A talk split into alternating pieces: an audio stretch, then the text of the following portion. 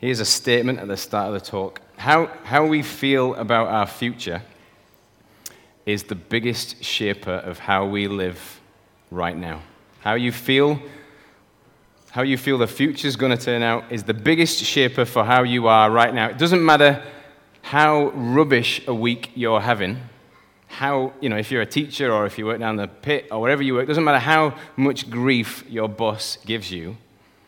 If you're going to Hawaii for a fortnight on Friday, you're going to function perfectly fine throughout the week. You're just going to be able to deal with it, aren't you? It doesn't matter how, much, how many times he hammers you, whatever, whatever the story is, you're going to think, because I've got that coming up, I can cope with this now. If you can look confidently at the future, now it's going to be more successful for you. Equally,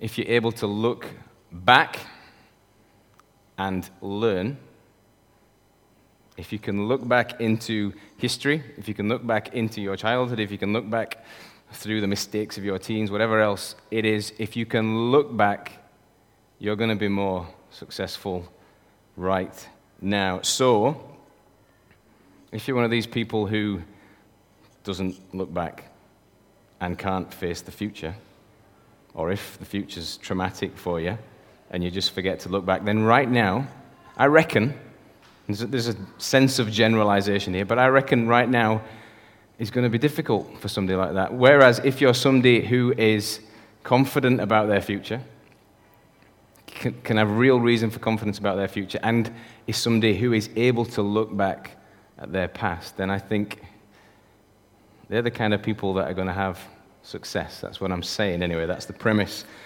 a little bit on which I'm building the, the sermon. Joshua, in the story, he prescribes looking back to learn. So, right the way throughout the text, you'll see, if you've been reading along at home, that there's always these stones going up. There's all these battles, and then there's stones going up to say, right, we need to look at this and mark this. And Joshua as well refers people back to when God's people were in Egypt. He says, Look back, look what God did, look back all the time. There's this looking back storyline. But he also asks them to look forward as well. So, so far, and it takes, I don't know if you're reading along at home, I don't know if you're familiar with the, with the story of Joshua, it takes an incredible twist, the story at the moment. It has been, up to this point, and I've seen, I've seen people's faces as we've read out the text. It's just been like a bloodbath after a bloodbath with a pause to reflect that God's provided victory, uh, then another bloodbath, then another quest, then another people to defeat. And it's just been this, this like battle story right the way through. And you hit these chapters, in fact, pretty much halfway through the book, the second half of the book is just this predominantly this genteel description of a beautiful land. So you've got 12 chapters of bloody battles, and then you've got, give or take, 12 chapters of beautiful countryside and descriptions of what a beautiful land uh, looks like. It's a little bit like you're watching a World War II epic, Saving Private Ryan, something like that, and it's all, you can barely watch it, there's blood flying everywhere, and then somebody comes in and switches over and you put coast on or Britain from the sky or something like that. It's got that kind of feel to it. I was in the barbers the other day with a bunch of other blokes, barber shop, and I don't know, I don't know who decides what, what's going to be on the TV in these places, but it was, it was just this like drawn, filmed view of these Greek islands. And it was, I tell you, it's a, as a combination of things, it's a beautiful thing. Getting your hair cut and just watching beaches and beautiful countryside. And everybody in the barbers was really, everybody's in the barbers really pleased. None of us could keep our heads still. We were all going like this. But it was just, and that's the kind of imagery that you get in this part of the story. Let me give you a flavor of it. Chapter 15, 2 and 4. I'm sorry, this, this isn't up on the screen. This is the first bit of the descriptive language that comes after all the battle scenes. Their southern boundary started from the bay at the southern end of the Dead Sea, crossed, I'm going to try and give it a voiceover feel, crossed over south of Scorpion Pass, continued on to Zin, and went over to the south of Kadesh Barnea. Then it ran past Hezron up to Addar and curved around to Karka. And I am saying all these perfectly correctly. It then passed along to Azmon and joined the Wadi of Egypt, ending at the Mediterranean Sea. This is their southern boundary. The whole rest of it's all like that. It's intoxicating description of the country and then the people that get to live there. And kind of as I'm, so I did that thing where I tried to sit down, force myself to read right the way through the book, and you're kind of going, well, why, why this is quite a change. Why, why all of a sudden is so much time devoted to describing this place? Did, it, did the writer think this is going to keep the reader interested? So much of it is just down to description of the land. Here's the, here's the reason why the struggle of the people of God was always pointing to this moment. It was always heading towards the fulfilled promises of God. It was always about the land. So the descendants, and you can think right back to Abraham, had always lived in light of this promise. That's, that is the way they were supposed to live. God spoke to Abraham. He said, This is what's going to happen. I'm going to provide you, you're not going to believe it because you're an old guy. I'm going to provide you with a beautiful land. And from that land, God's presence, His ways, His people, He Himself is going to be seen. And all, all the rest of the story, all of this struggle along the way, this stuff that's been really hard to read, all makes sense when you see the fulfillment of the promised land. So it doesn't matter whereabouts you are in the story. If you're Isaac needing to slay your own son, doesn't make sense. Makes sense in light of the whole story. If you're, sorry, Abraham about to slay your son, if you're Isaac about to be, to be slain, if you're an Egyptian slave who's, who's, who's heard from Moses that we're going to run off and leave, and he's thinking, is that really a good option? I'm going to just put my, my trust in you and we're going to head off in this direction. If you're, if you're one of the warriors that stood up facing Jericho, thinking, I'm sure marching around it is not going to be the answer, I'm sure this leaves us a little bit vulnerable. This, knowing, knowing that this promise, this promised land, this land flowing with milk and honey, knowing that this is at the end of it, this makes sense of everything that's gone before. It's the fuel, it's the direction, it is the order promised land.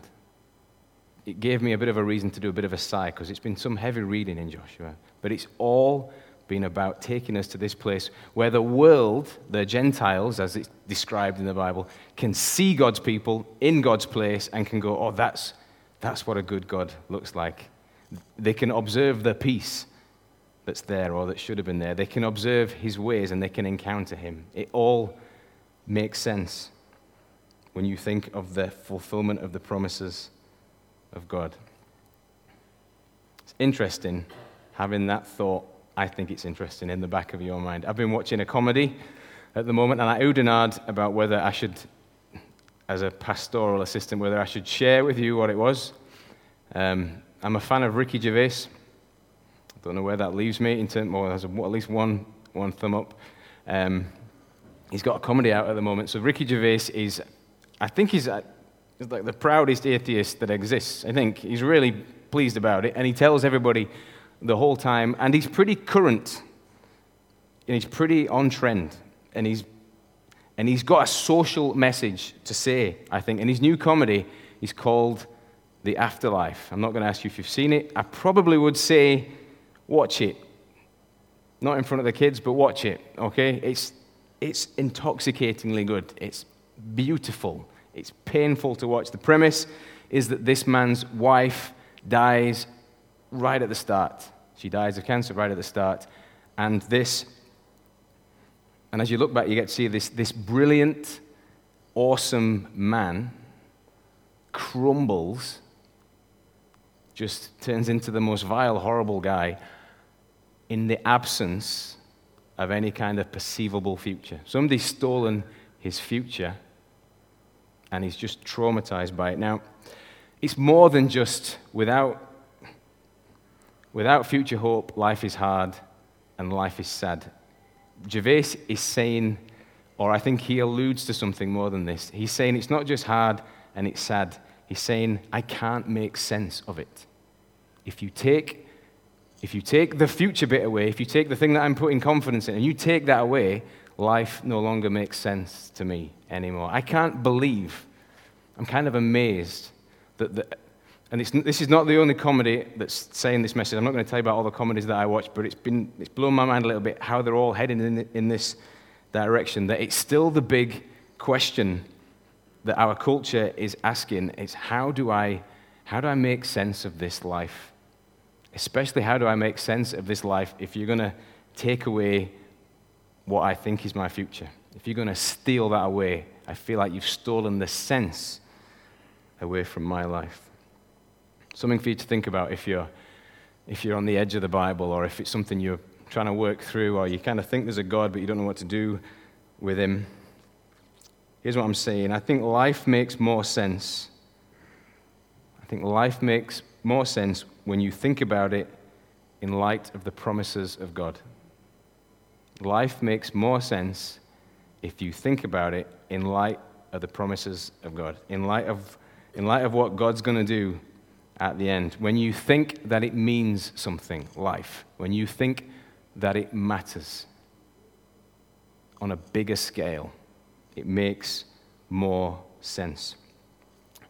Think about it. Why do we spend so much time arguing over what is moral? Why does it, why does it matter whether we save the refugees on the boat or not? Why does it matter if we're good people?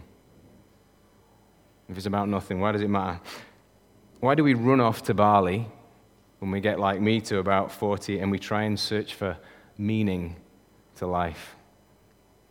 Why do our lives need to have any meaning? Why, why do we need that? Why do we feel like we've got to give a bit back? You heard that expression? Loads of people. Every, everybody that does something with charity says, I just want to give a bit back. What are we trying to even up? What are we trying to level off?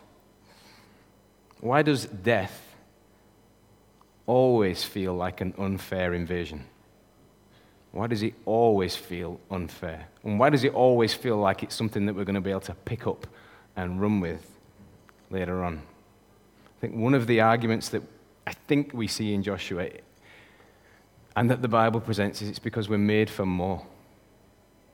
We are created for more. There is more. That's why it doesn't make sense. So I want to tell you about two guys that, that live in light of this promise. So there's two sort of two sort of characters that the story projects. And I want us just to, I want to kind of tell their story. I'll do it sharpish, don't worry.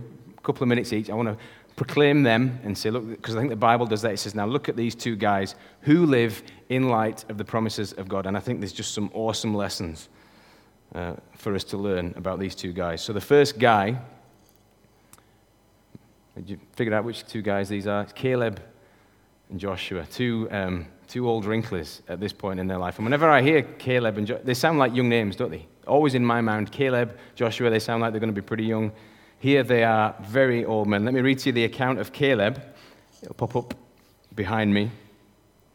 And now the people of Judah approached Joshua at Gilgal, and Caleb, son of Jephunneh, the Kenizzite, said to him, you know what the Lord said to Moses, the man of God at Kadesh Barnea, about you and me. I was 40 years old when Moses, the servant of the Lord, sent me from Kadesh Barnea to explore the land.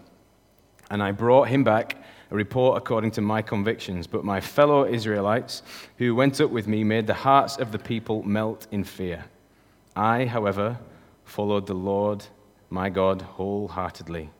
So on that day, Moses swore to me, The land on which your feet have walked will be your inheritance, and that of your children forever, because you have followed the Lord my God wholeheartedly. Just now then, very Yorkshire, isn't it? Now then, just as the Lord promised, he has kept me alive for 45 years since the time he said this to Moses, while Israel moved about in the wilderness. So here I am today 85 years old. I am still as strong today as the day Moses sent me out. I'm just as vigorous to go out to battle now as I was then. Now give me this hill country that the Lord promised me that day. You yourself heard then that the Anakites were there, and their cities were large and fortified, but the Lord helping me, I will drive them out just as he said. Then Joshua blessed Caleb, son of Jephunneh, and gave him Hebron as his inheritance. It's a, I, love, I love this story. I love the pictures, these two old men having this chat. Things that we need to know about the story. He is returning to familiar ground. And because, and sort of claiming the promises he's got, he said, God said, if we're faithful, he'll give us this land. And he's saying to Joshua here, he's saying, I've been faithful. I have been wholeheartedly faithful. This is, this is our land. Now he's an 85 year old. Now he says he's live. He says, I'm vigorous. You've got the, like the, I imagine a, an old, 100 year old guy at the start of a marathon just kind of limbering up. He's just like that. He's, he's like, I am ready to go, but he's, eight, but he's 85. And he's talking, and this is the, the gist of it. He's talking about the land that he wants to take. So they've, got, they've reached this point in the storyline where they've conquered a lot of it. There's a few bits more to take, and it should be quite an easy stroll. And Joshua and Caleb says, See the bit I want? It's the really tricky bit. I want now he's 85. I want the mountains. And not only do I want the mountains, I want the mountains with the fortified cities on. So I want, I want the tough stuff. And not only do I want that, it talks about the Anakites. So the Anakites, or this guy called Anak, going back a few generations, who was a giant of a guy. The Anakites have, got, have left this legacy of being the big dudes. And Caleb says to Joshua, two old wrinklies talking together, he says, I want, I want that. Now, here's, here's my question when I try and put myself in his shoes, in the shoes of this 85 year old guy. Because I'm thinking, if I'm 85, the first thing I want is flat. That's going to be a significant thing. That's, that's going to be my. I want to live in a bungalow. I'm, I'm almost there already. But when I'm 85, I want it to be flat. And I want to, I'd be saying something like, Joshua, see this land with the, with the very passive hippies who are near retirement, with the great pasture land with grapes. I want, I'd like that, please. But that's not what Caleb asks for. Why does, why does Caleb look up at the mountains, this impossible land, as an 85 year old guy, and say, I want this land? Because he is convinced of the promises of God. He is living in light of the promises of God. He is convinced that this ends well, it ends for God's glory. So, because of that, the bigger the obstacle, the less likely victory is, the more he will experience God's presence. The harder it is, the nearer to God he will be. The harder it is, the more God will need to show up. The harder it is, the more he will experience his God. So he looks up at that and he goes, I want that because I want God. I want to experience God in his fullest.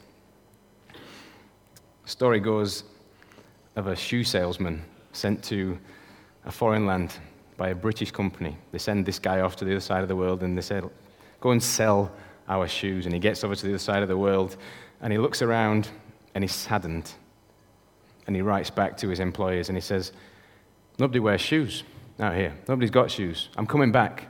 You know, sort me out some travel. I'm coming back. So this guy goes back. The company, not disturbed by this, get the next guy. They send him over to the same country. The guy gets over to the country again. He looks around and he sees that nobody's wearing shoes. And he writes back to the company again and he says, You're going to need to send me some more shoes. Nobody's got shoes. They're going to need some shoes. Send me thousands of shoes. I think the second guy is a bit like Caleb. Because he knew God, all he could see was opportunity. So this wrinkly old man looks for giants up the mountains so he can experience God better. One of the songs that we sing here, a bit of an anthem of ours, I think, Oceans, has these lines Spirit, lead me where my trust is without borders. Let me walk upon the waters wherever you would call me. Take me deeper than my feet could ever wander. Then my faith would be made stronger in the presence of my Savior. This song that asks us to go somewhere where we're going to be completely out of our depth, probably based on the story of Peter walking on the water. And if I'm in the boat with Peter, I'm saying, What you, as if I see him walking towards the edge of the boat, I'm saying, What are you doing? That's going to end terribly for you. That's the water. There's fish in there. There's a reason people don't go in there. You're just going to collapse in there. And Peter walks out of the boat. Why does he get out of the boat? Why does he go somewhere where he shouldn't really be? Because he wants to experience a, a God. He wants to know God. He thinks to himself, My Savior's out there. If I go where I'm uncomfortable, I'm here in the boat and it's fine. I'll know him a little bit, but if I go where I'm really out of my depth, then it's, it's him I'll get to know. It's him that will save me. So, what would you have to do with your day tomorrow morning to really experience God? What would it take? What would need to happen? There's the first guy. Second guy, last guy, Joshua himself. Now, so I'm, I do not know if you noticed in the text, this is chapter 24. So I'm reading this, and I, you grow to like Joshua, and you think, I want this to end well for you. You've been amazing. You've been an, this awesome leader of God's people. This really should be a celebratory. You know, I hope my last words are there, and people are hanging off them, and all they're ready to say how. And I say how great life is, and they go, "Yeah, life's great." I hope it's like that. Joshua's Joshua's last words. It's a rallying cry, but it's tinged with real sadness. Listen to what he says. Now, fear the Lord. So, this is verse uh, 14. Now, fear the Lord and serve him with all faithfulness. Throw away the gods of your ancestors. Throw away the gods your ancestors worshipped beyond the Euphrates River and in Egypt, and serve the Lord. But if serving the Lord seems undesirable to you, then choose for yourself this day whom you'll serve, whether the gods of your ancestors, whether, whether the gods your ancestors served beyond the Euphrates, or the gods of the Amorites in whose land you're living. But as for me and my household, we will serve the Lord. He makes, I think he makes an observation here that speaks to all of humanity. It's a note for us all. He says, if you're, if you're taking up space on earth, if you've got a pulse, if you've got a heartbeat, if you're walking around here, then you will be, it will be impossible for you to be a passive person. You will be somebody who is captive to earth and its charms. You will be a consumer, you'll be a dependent, you'll be an addict, you'll be somebody who serves. Notice how many times in the, in the passage it says this word serve. He, he assumes, he knows that people are servers. Bob Dylan knew this, and he wrote a song with, the line in it Everybody serves something, everybody serves somebody. It's because we do. And in, in and in a sense, it's part of our charm. It's a really nice thing that we are these kind of people that are addictive. We've got these addictive personalities. It's, it's what we like about each other. It's kind of a nice thing. You know, when you, when you see when you see somebody like somebody's into fashion, you see you see this celebrity. You don't just say, "Oh, good for you. That's a nice look for you." You say, "I'm I'm having that. I'm gonna I'm gonna have that look." You, we can't just be people who watch sport. We're not, we, don't just, we're not just sport watchers. We, we call ourselves fans. We are fanatical. You can't just sit there and watch it. We're not passive, we embrace it. It overtakes us. And if you've got a pulse, you've got a heartbeat, if you're looking around, something will consume you. This is what Joshua is saying. He says, In your life, something's going to get the best of what you've got to offer. Something's, something out there will take up the best of that. He's saying, Would you do me a favor and think about what that something is? That's point one. Second thing, and so whenever, whenever you hear this rallying cry, as for me and my house, I'll serve the Lord, I always just think that's just a, it's just a big, oh yes, this is a really cool chat, but it's tinged with sadness, isn't it? He's saying, life within the promises of God can be a solitary experience. As for me and my house, he's been on this awesome journey with all these people. He's had this incredible ride where we've seen God's hand at work. Things that we've not seen God do, amazing things. And yet he still looks back at the people and he's thinking, and he says, As for me and my house. See, he's lived this life where he's been in the minority. He's been two of the 12 spies that went to spy out Canaan, and 10 came back, and they were all negative, and he was one of the two who came back. He knows what it's like to be in that minority. He's lived his life hanging on to the words of God. Do not let this book of the law depart from your mouth. Meditate on it day and night. He's lived this life where, where that's been the story for him, and he's watched as people around about him don't go down that road. And he knows, as an old man, he looks back and he says, This, here's my wisdom that I'm passing on. This might well be a lonely road. I think we know a little bit about that in our endeavors. If God's got a hold on your life at all, shapes you at all, we find yourself not gossiping at work. You find yourself standing up for the persecuted. You find yourself trying to be a half decent human being. This doesn't, this doesn't often draw people to you.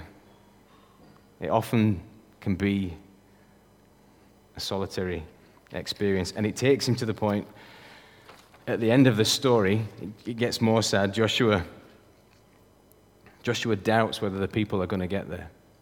So it says in chapter 24, uh, verse 19, Joshua talks to the people. He says, You're not able to serve the Lord. After all, after all that, after all that he's been through, this is his parting shot.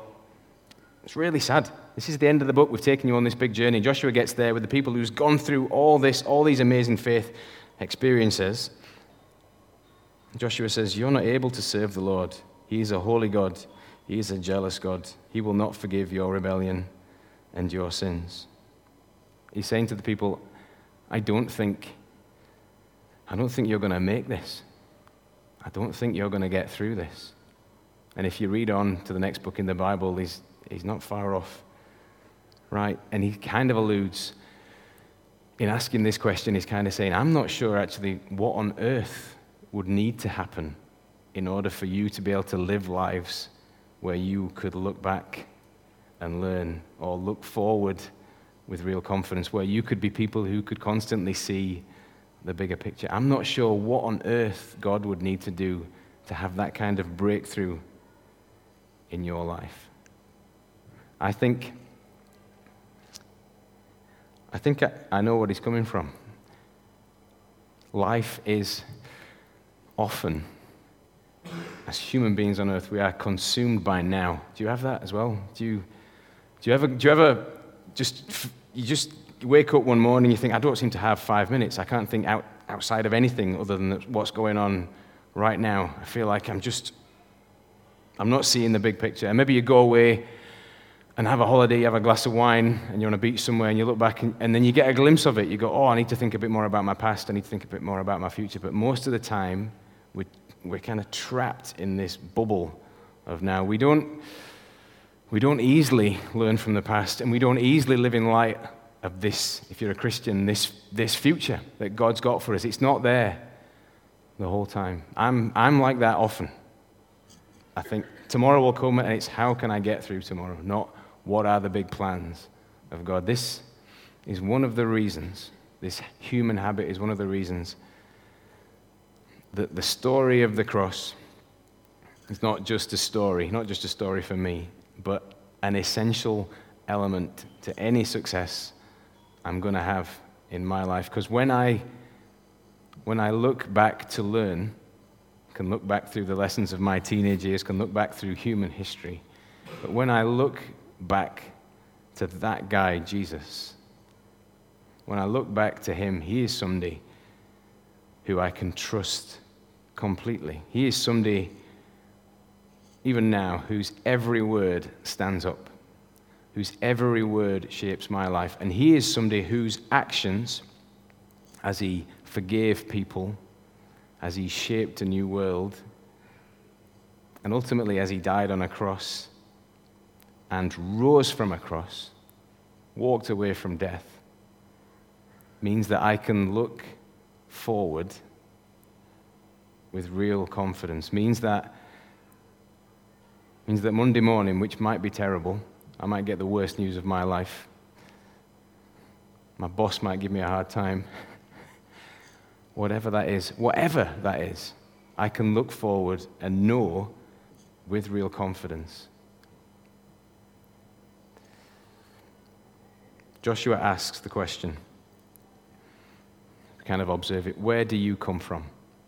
Where are you from? You human beings, where are you from? What is the church? Followers of Jesus, descendants of Israel, sons of Abraham, children of the Creator God. We live in light of the promises of God. We're like Caleb, who chose to face the giants so that he could see more of God. We're like Joshua, who chose the road less traveled because he knew it would lead him to an experience of God.